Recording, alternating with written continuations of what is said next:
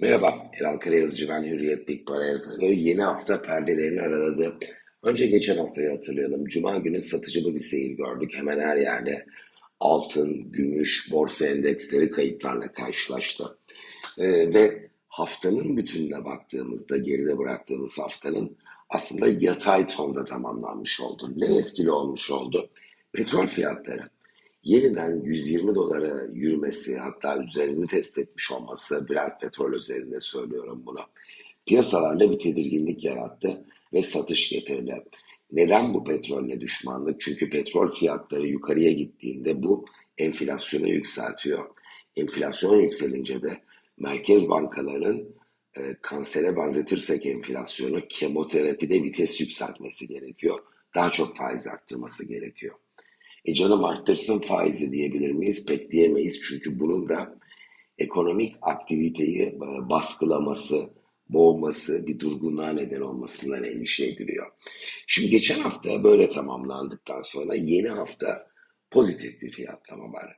Çok sert, çok güçlü değil yükselişler. Gümüş biraz ön plana çıkıyor. %1,5 artışla başladı orada. Haziran ayının bütününde de %3'ü geçmiş oldu dolar bazında getirisi.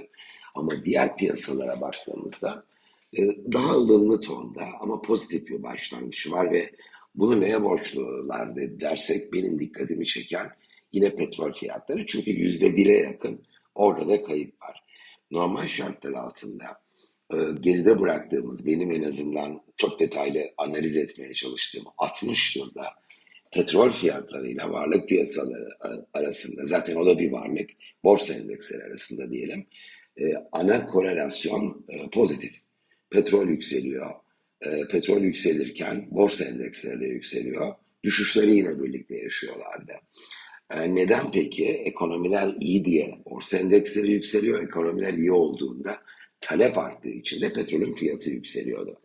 Fakat ne zaman ki petrolün fiyatında arz belirleyici olmaya başlıyor, talepten ziyade kıtlığı, erişilemezliği, İşte bu Ukrayna Savaşı petrolle ilgili bu yıl özelinde böyle bir tablo çıkarttı karşımıza.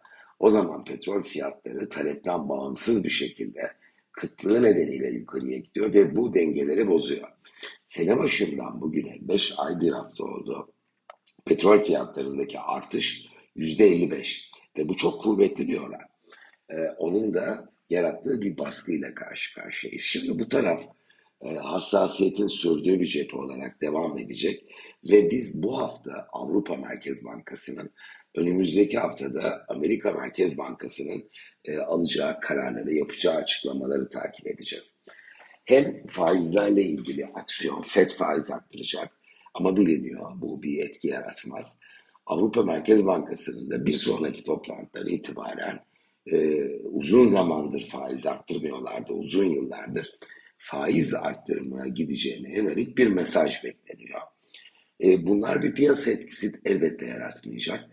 Piyasanın beklediğinden öte bir değerlendirme olacak mı? Özellikle de enflasyon konusunda. Ya tamam, bu konuda öyle çok da paniklememizi gerektirecek bir durum yok derlerse özünde elbette olumlu. Biz enflasyon konusundan tedirginiz. Kemoterapinin düzeyini şu an zannedilenin ötesine götürmemiz gerekebilir derlerse negatif etki yaratacak. Ben elbette bir ekonomist olmadığım için, ben finans tarafında ihtisaslaşmış biriyim.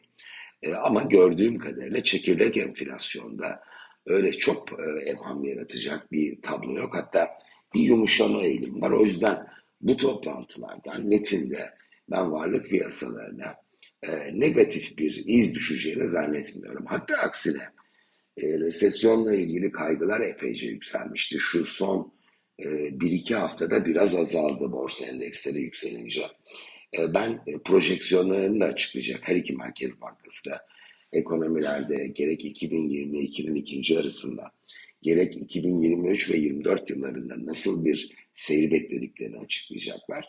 Burada da olumlu bir tonun piyasanın karşısına çıkma ihtimalini yüksek buluyorum. Bunun da pozitif etkileriyle karşılaşabiliriz.